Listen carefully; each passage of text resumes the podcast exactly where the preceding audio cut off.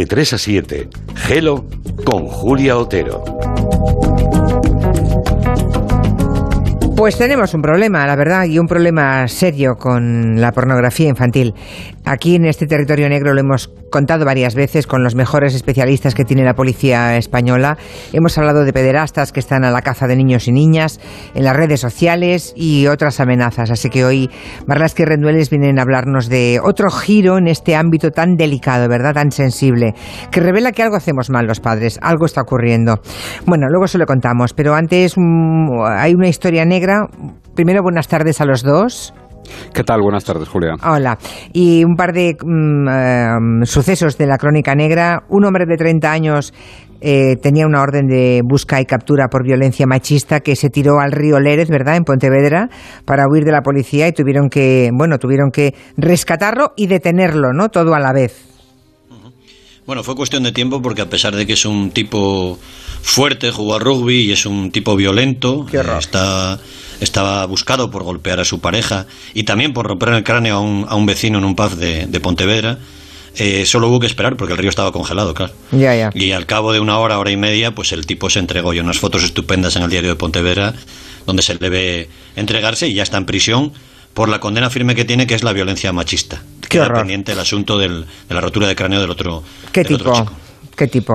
Y en Marbella la policía ha detenido a un hombre que se dedicaba, ojo al titular, a disparar con un tirachinas profesional a las casas de sus vecinos. ¿Un tirachinas profesional? A ver, no es que haya, no es que haya profesionales de tirar con un tirachinas, como los hay de tiro con arco o de ballesta o de otras armas, ¿no? sino que es un tirachinas muy potente porque tiene capacidad para lanzar muy lejos y con mucha potencia y que además dispara bolas de acero. Los hemos visto en algunas manifestaciones por el norte de España, Luis se acordará, como en algunos eh, disturbios de cuando los conflictos mineros, por ejemplo, eh, o en Cantabria, recuerdo también, los utilizaban contra la policía, esos tirachinas que lanzan bolas de acero. En este caso era un hombre de 37 años que había provocado daños en varios eh, cristales del vecindario en Marbella y finalmente fue detenido y cuando se le detuvo, pues eh, ojo que causó daños por valor de 6.000 euros. Cuando se le detuvo se le intervino esa, ese tirachinas profesional, entre comillas, y varias bolas de acero. Ya ves tú qué pasa tiempo, romperle los cristales a los vecinos. Bueno, bien, vamos con el caso de los menores, que es el tema central de hoy y que nos preocupa enormemente. Los expertos del Grupo de Protección al Menor de la Policía, la inspectora Cecilia Carrión y el oficial David Reguero, que han estado en ese territorio varias veces, han llamado, han bautizado esta investigación con el nombre de Operación CODA. Bien, son 45 menores de edad, 45 adolescentes, identificados en toda España porque estaban enviando por redes sociales vídeos tremendos, terribles, de otros niños, alguno bebé, sufriendo abusos. ¿Cómo, cómo empieza esta investigación? Bueno, es una investigación larga y además es una investigación eh, con sorpresa, por, lo que estás diciendo, porque lo que se busca al principio es buscar pederastas. Y lo que se encuentra es lo que, lo que luego contaremos. Hace un año y medio, el Centro Nacional de Menores Desaparecidos y Explotados de Estados Unidos recibe una alerta de, la red social de Instagram. En Instagram han descubierto que por su plataforma están circulando y circulando mucho tres vídeos durísimos sexuales.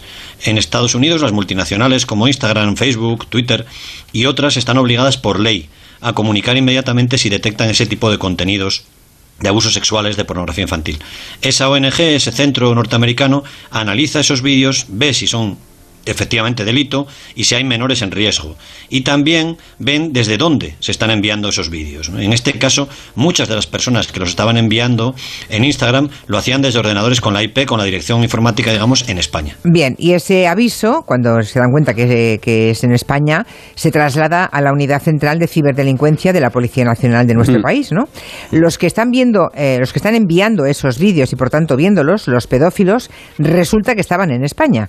Y los agentes agentes del Grupo de Protección al Menor es ahí cuando empiezan esa operación CODA. Y empiezan como casi todas estas operaciones, empiezan analizando detenidamente eh, los tres vídeos que les han enviado. Antes hablabas de esas dimensiones del problema y es que es gigantesco, ¿no? La pornografía con menores, con menores de edad, abusos, violaciones, chantajes, es una industria a nivel mundial que, por ejemplo, para que te hagas una idea, la policía española recibe unas 2.000 denuncias de este tipo cada mes.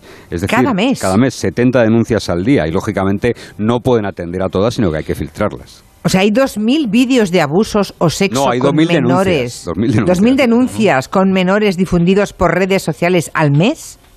Eso es, es, algo gigantesco.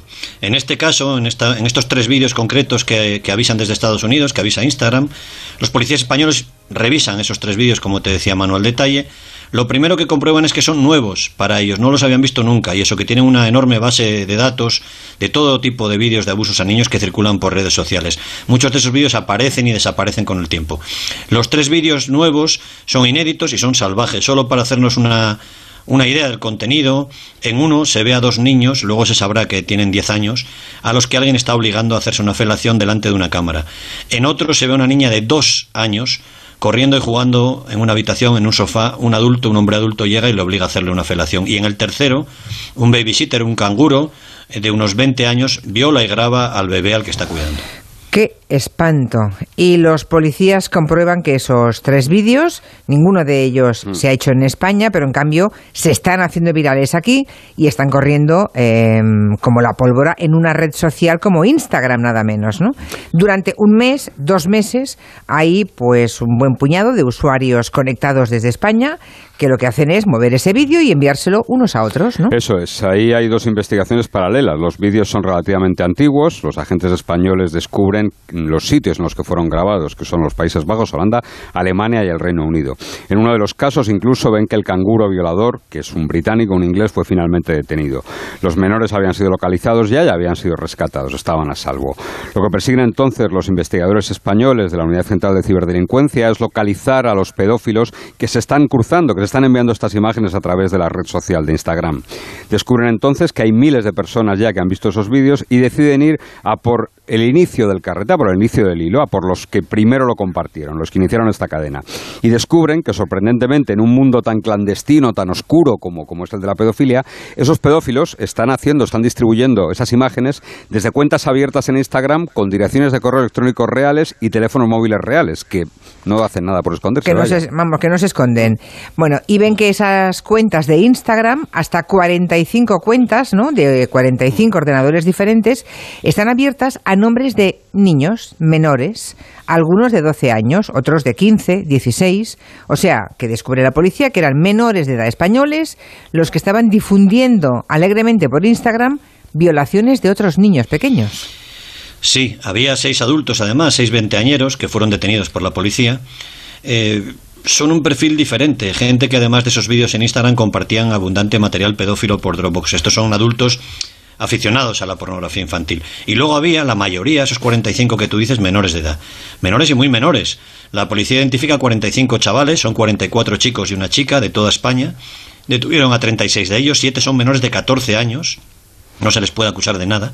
Ocho de los investigados viven en Barcelona, siete son de Madrid, tres en Vizcaya, tres en Sevilla, en Asturias, en Valencia, dos en Murcia, en Alicante, en Tenerife y uno más en Álava, Guipúzcoa, Córdoba, Cádiz, Málaga, Gran Canaria y Zaragoza.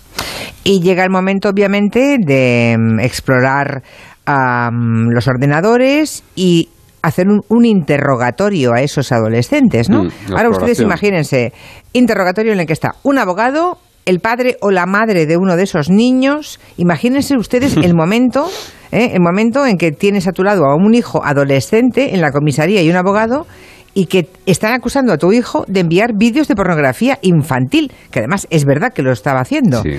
¿Qué ocurre en ese momento? ¿Qué Bueno, cuenta la policía? pues ¿Qué como sabéis? Casi, como casi siempre en estos temas, los acusados son varones. El caso de la única chica se comprobó que alguien le pidió que pidiera el vídeo a otro chico y ella hizo de mensajera nada más para enviarlo. Solamente son niños, Sí, niños, son varones. chicos, son chicos varones, sí. Sí. Así que los investigadores, pues lógicamente en esa exploración, que es como se llama un interrogatorio a un menor, les preguntaban a los adolescentes y muchos de ellos pues no se acordaban de los vídeos, decían. Así que había que ponérselos de nuevo, dar al play, ponérselos de nuevo delante de sus padres, que lógicamente, imaginaros, imagínense por un momento, eh, los veían horrorizados, ¿no? Porque son vídeos muy explícitos, muy desagradables, verdaderamente repugnantes de ver y que además no dejan lugar a ninguna interpretación. Bueno, ¿y qué explicación daban esos adolescentes en ese momento ante la policía y ante su madre o su padre, ¿no? ¿De dónde habían sacado esos vídeos? Y sobre todo, ¿por qué los compartían como juego? La mayoría recibieron esos vídeos, eso dicen, eh, vídeos de violaciones y de abusos a menores a través de grupos de WhatsApp. De grupos de su entorno, de conocido, de algún compañero. Muchos chavales, y esto es un problema y nos lo dice la policía, tienen demasiados grupos de WhatsApp y grupos demasiado abiertos, con demasiada gente, con gente que no conocen físicamente, con gente que no han visto nunca. Y eso es un error. El caso es que luego, después de recibir esos vídeos, ellos decidieron difundirlos y compartirlos por Instagram. Y esta es la primera vez que se ve algo así en España porque, y lo cuentan los menores, pensaron que era algo divertido algunos padres llegaron a echarles la bronca delante de los policías Hombre, y de los abogados. no, la bronca y algo más, vamos, es que... Pero lo cierto es que los chavales, y, parece que es cierto, parece que es sincero, no eran conscientes de estar haciendo nada malo, y aquí sí que tenemos un problema. ¿eh? claro, eso, es lo más, eso es lo más grave. Y algunos se sorprendieron incluso cuando Instagram les cierra la cuenta, abrieron otra al momento y punto. Ya, ya, ya. Claro, el tema es que para ellos era un juego, o sea, no... Hmm. no ¿Cómo es posible que un adolescente no sepa lo que se trae entre manos, que no sea consciente de esa maldad que están observando. Yo creo que eh, para adultos y para jóvenes la red da una sensación de impunidad absoluta, ¿no? De que las leyes que funcionan fuera de la red no funcionan dentro de la red, porque además estos jóvenes, eh, los menores, se mandan vídeos de todo tipo, vídeos de, con descuartizamientos, con zombies, gores, eh, juegan a mandarse, digamos, la salvajada más grande de decapitaciones, vídeos de zoofilia y no le dan importancia a ningún vídeo y tampoco a estos vídeos donde se ven abusos y violaciones entonces el que manda la mayor burrada es el que destaca, es el más hombre, es el tío popular, digamos, en, la red. Y por ejemplo, uno de los grupos de WhatsApp que se ha analizado en la operación CODA se llama eh, textualmente Bizarradas. Bueno, y, pero ¿qué están aprendiendo? Porque en este caso es, hablamos de, de, sexo. Entonces, ¿qué están aprendiendo? ¿Qué hay de la educación sexual de esos chicos? ¿Qué están aprendiendo sobre sexo y dónde lo están aprendiendo? Sí, sí, la inspectora de policía Cecilia Carrión, a la que tú has tenido aquí alguna vez, sí, nos lo explicaba con lo que ella llama hipersexualización de, de, los chavales. ¿no? Los adolescentes están muy acostumbrados desde muy temprano a ver sexo en videojuegos, en sus móviles, en películas. Esto va haciendo que le pierdan el respeto al sexo, que pierdan perspectiva, nada les sorprende, nada les atrae más de un minuto. Y estos contenidos tan durísimos, tan, tan repugnantes, les llaman la atención. Lo comparten y lo olvidan. Y un asunto importante más, la pornografía. Muchos adolescentes están llegando a la pornografía a través de sus teléfonos móviles. Mm. Hay material abierto, durísimo ahí, de todo tipo, muy fácil de encontrar. Y llegan además a una pornografía dura, más dura, si me permites, mucho más aberrante todavía que la pornografía hace 20 o 30 años. Yo creo que muchos padres que no consumen pornografía, afortunadamente, ¿no? No deben ni de imaginar cómo está la pornografía hoy. Deben creer que es como cuando ellos tenían 20 años. Y no, no, no es así.